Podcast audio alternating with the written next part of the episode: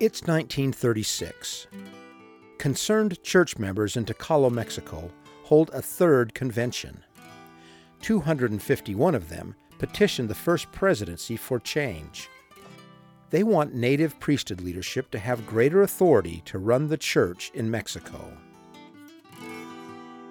These tense times are examined next in Chapter 24 The Aim of the Church. This is Saints Volume 3, the podcast.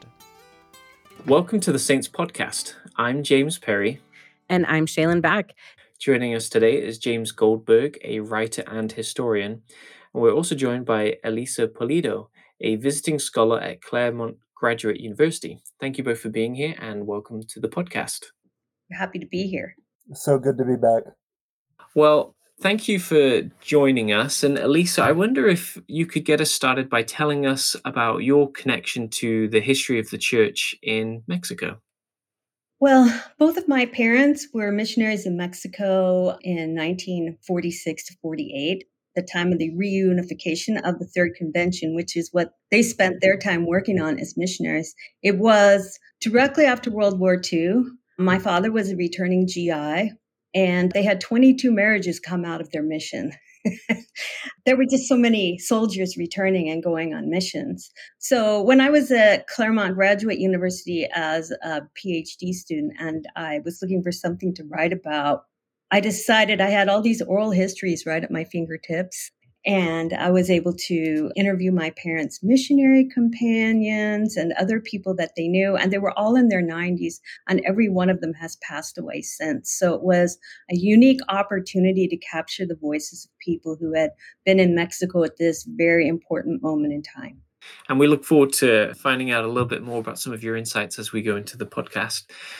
And James, I wonder if we could get started today you have worked on many different projects and you've been writing about different cultures and different groups. What are some of the lessons that you've learned from writing about global church history? Well, Elisa mentioned how there's a real living family connection for her to this story. And I think that's an important thing to remember, whatever story you're telling, that, that it's someone's story, that this was their life, the documents were left as historians give us this little window into it that's that's part of a larger experience. So I think anytime we're talking about the history of the church somewhere, and especially when we're looking at these stories where we're dealing with complicated conflicts between people, it's just important to remember that there was love and investment and life experience tied up in this thing. Well, as we jump into the chapter, we are introduced to Isaias Juarez, who is serving as a district president in central Mexico. What more can you tell us about him and his connection to the church? Isaias Juarez had been the president in the San Pedro Martir branch. And as president of the Mexico district, later, his counselors were Abel Paez and Bernabe Parra. So in 1926, there was a ruling that said that foreign clerics had to leave Mexico. So at that point in time, it was difficult for President Rey L. Pratt to offer consistent leadership in the mission. So he was leading from the United States by letter. And he wrote a letter to Juarez and asked him and his counselors to administrate the church in central Mexico in his absence. So Juarez was really an anchor of stability. And under his leadership, the branches in Mexico survived and some of them even thrived. So he was the district president for the first two conventions in the church, which were meetings that Mexicans held to discuss concerns they had about the church in Mexico, like they didn't have enough literature translated into Spanish. They wanted young people to be able to go on missions. They needed more chapels. And they felt that there was a communication void between them and the general authorities in Salt Lake. And so they met twice in the first and second conventions. After the second convention, and, and they were communicating with Salt Lake, they would send them letters about these meetings. And after the second one, Melvin J. Ballard came down with Antoine Ivins and told them that this wasn't the way that things were to be run. And in 1931, the mission president was Antoine Ivins because Rey L. Pratt died and he replaced him. They came down and said, This isn't the order of things in the church. This isn't how things are supposed to be run. So when the third convention came about, Isaias Juarez was very conflicted. By that point in time, Rey L. Pratt's half brother, Harold Pratt, was the mission president in Mexico. And Isaias Juarez felt conflicted because he was trying to support the leadership of the church and at the same time he understood the concerns of the Mexican members. And for the third one, they petitioned for a Mexican mission president and suggested a name, Abel Paez. So he didn't join the convention himself. And some of the members called him a turncoat for this, which I think bothered him greatly because after the third convention split from the church and Harold Pratt was still the president of the mission, he kind of went inactive for a while. But it was because he threw himself into organizing unions for peasant farm workers who hadn't really benefited from the revolution he got exiled to Guatemala for this activity, but then later returned to organize this national campesino or peasant union and actually worked with the agrarian department of the Mexican government. So he was constantly traveling and he was out of the country for a while. But later, when the convention reunites, and you'll talk about this later, he was a member of the committee of Consejo y Bienestar, Council on Welfare, and helped with the reunification of the church and communications between the indigenous members and the leaders in Salt Lake City. I really believe that his activities in Guatemala and organizing these unions, he threw himself in them because he wanted to prove that he did have the interests of humble Mexicans at heart. And he was dedicated to the church as well. He lived in difficult times and did a lot of things for the church, supporting growth and survivorship of the church in Mexico at a time when there really wasn't much help for him for me, he's one of the heroes of this story because he has these concerns, frustrations, but yet he's able to stick with it. And thank you so much for, for sharing those additional insights. And Elisa, you mentioned this briefly, and I wonder if we could maybe talk about it a bit more. But why was it that American missionaries were essentially expelled? Why was it that there was this issue with Americans serving in the church in Mexico? So, anti clerical laws in Mexico were introduced into the Constitution of 1917. Anti clerical laws in Mexico were designed to lessen the power of the Catholic Church in Mexico and to allow for a secular state separate from the church. At that point in time, the schools were through the Catholic Church. And Indigenous men had largely been excluded from the Catholic clergy for about 400 years. Most of them came from Spain or France. And then also, the government at the time had been supported by wealthy aristocrats in Mexico. So even though there had been this war of independence in 1810, it hadn't really democratized Mexico. And this is why the Mexican Revolution was fought. So people wanted to return Mexico to the control of Mexicans right before the revolution took off during the tenure of Mexican President Porfirio Diaz he had decided it was time to modernize and industrialize the nation. So they invited foreign industrialists in. They took away communal farmlands from peasants and gave them to large hacienda holders, which forced the peasants into debt peonage on haciendas. And so all of these laws were meant to get rid of foreigners. At the time of the revolution, they took back industries in Mexico. And at the time of the third convention, they finally had a president, Lázaro Cárdenas, who was willing to turn lands back over to peasants. So these laws were not specifically directed at Mormon missionaries or Americans.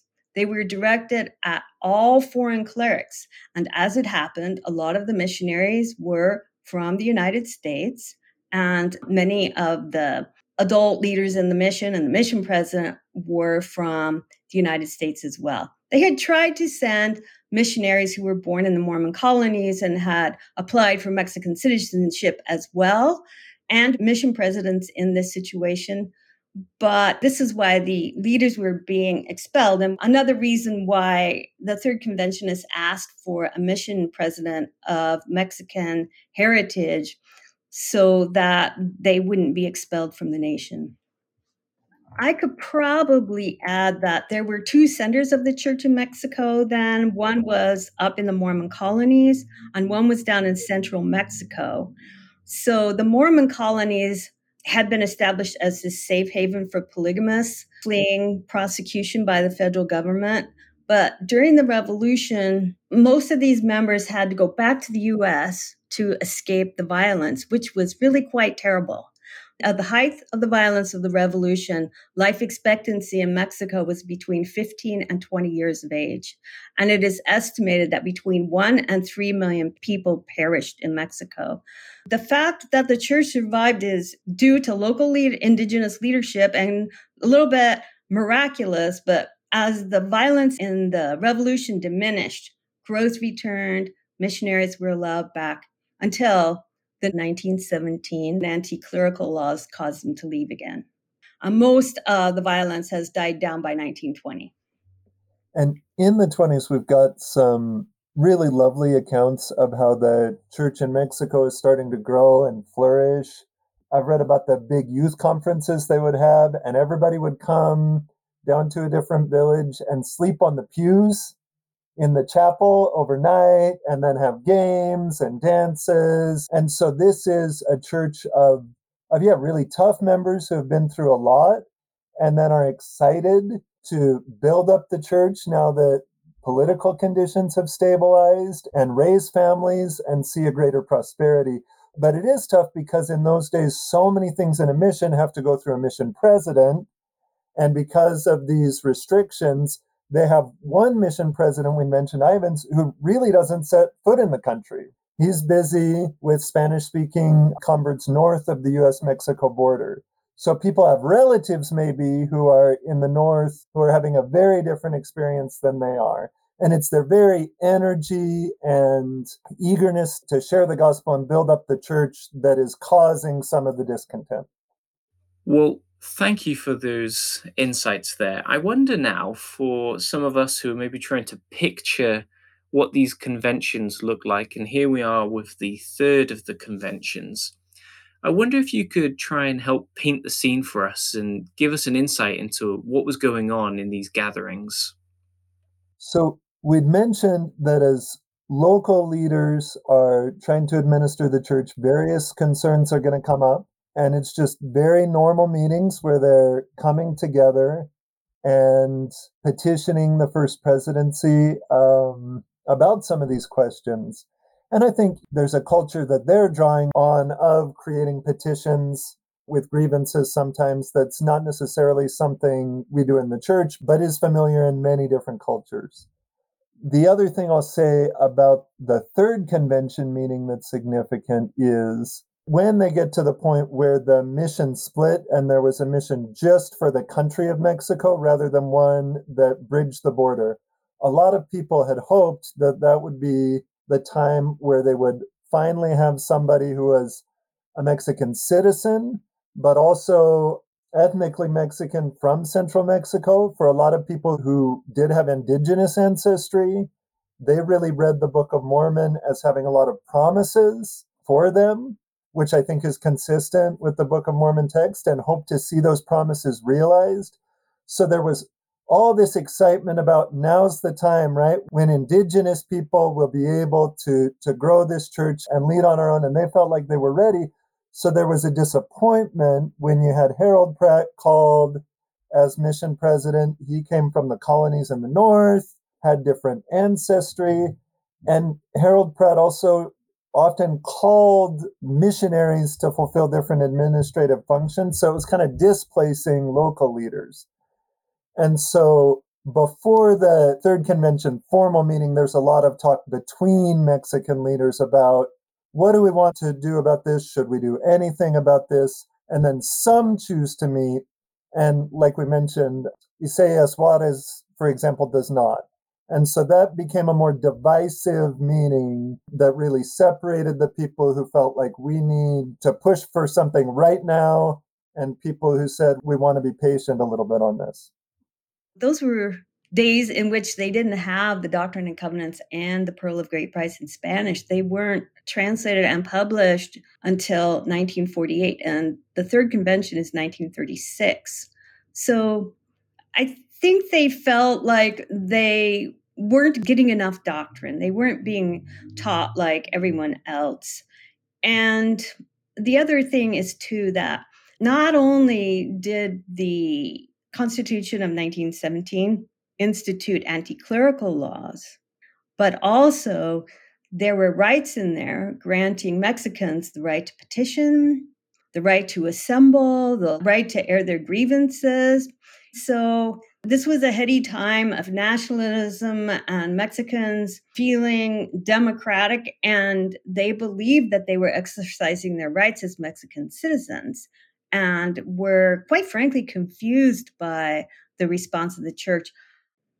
So, in this chapter, we also read about Margarito Bautista, and we would love to know a little bit more about him and then also what he went on to do after his excommunication. Okay, Margarito Bautista was baptized in 1901. He was 23 years old and lived in Atlautla. His parents were Nahuas. They spoke Nahuatl. He had been a religious seeker and had been considering becoming a Methodist minister, but decided not to. He joined the LDS Church instead. The narratives of the Book of Mormon were very compelling to him.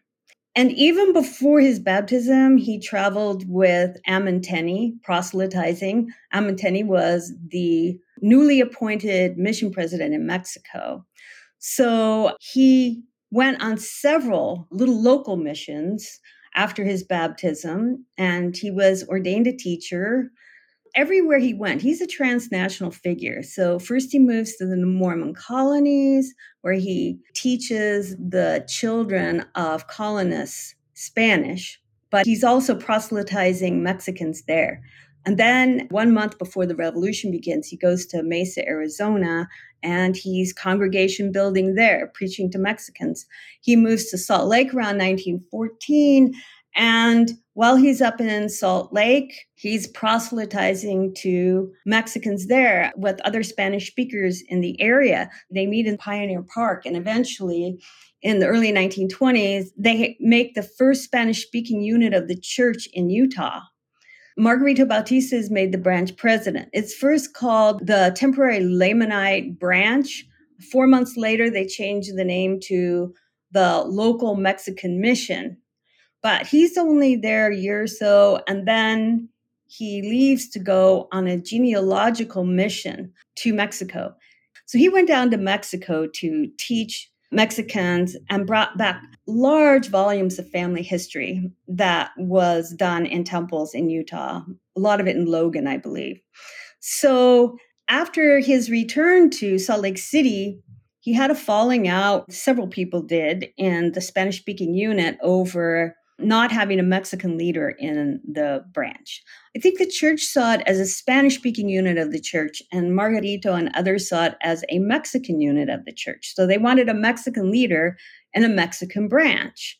At any rate, the fracas became so great that for about four decades, there wasn't Spanish speaking leadership in the branch.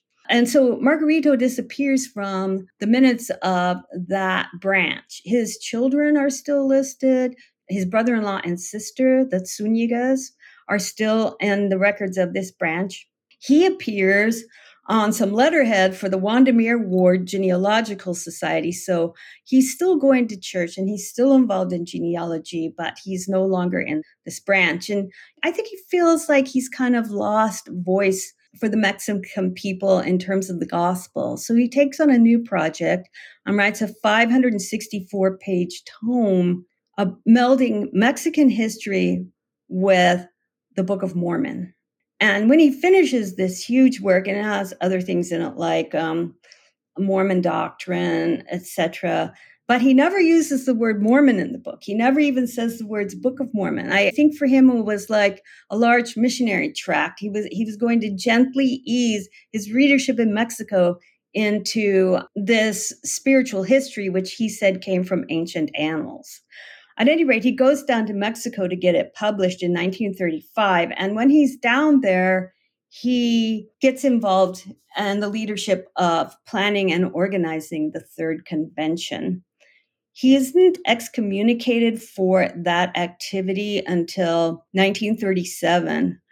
And after that, he continues to proselytize, looking for followers. He was really convinced that Mexicans, through obedience, could bring about the millennium. So he founds a utopian society in Mexico, in Ozumba, which was near where he was born, back in these agrarian farmlands around Popocatépetl. This is the endeavor he spends the rest of his life at. He founds the colony in 1946 in this area. And his colony grew. At this time, he has a missionary force. He's printing missionary pamphlets, but he dedicates himself to his colony for the rest of his life. They practice the two most difficult of early Mormonism's practices polygamy and the law of consecration. Yeah, so if you're in Mexico in the late 1930s, as a member of the church, you have those who stay loyal to the mission leadership and are inside the mainstream church. You have the third convention group that are led by Abel Paez, who's Bautista's nephew and a respected local leader. The third convention quickly ejects Bautista. So he's no longer a member of either the mainstream church or the third convention because he's trying to introduce these other practices back. And Paez tries to keep the third convention consistent with continuing church teachings, but independent of mission leadership. They just don't accept the mission leaders. So they're outside the church, but trying to stay close. So it's sort of those three groups you want to track in your mind as you're thinking about how this relationship goes. And Bautista's would be the smallest of the three by far there were actually several people who broke off from the third convention. I interviewed Ruth Torres at one point, who was one of my mother's missionary companions, and she said to me that the problem in the third convention was it was so factionalized. And there was a group led by Danielle Mejia and other groups that broke off. She said to me they just couldn't get along. But the main body of them remained under Abel Paez. Now, I will say that Margarito Bautista was interested in practicing polygamy, which was why he was expelled from the third convention. And we have to remember that he was converted to polygamy in the Mormon colonies and made many friends there, budding fundamentalists. And he is a complicated character, and these were absolutely very complicated times. Well, thank you both for those insights. Well, let's talk for a moment about the, we'll call it the mainstream church or the mission as it was at the time that those members and leaders who had chosen to follow the prophet and to stay active in the church organization. How did this third convention and all of the subsequent splits within the third convention, how did that impact the church in Mexico? I think it's important to remember that only a third of the members left, so two thirds stayed, and but it was still a large number when you consider that the church was small in Mexico.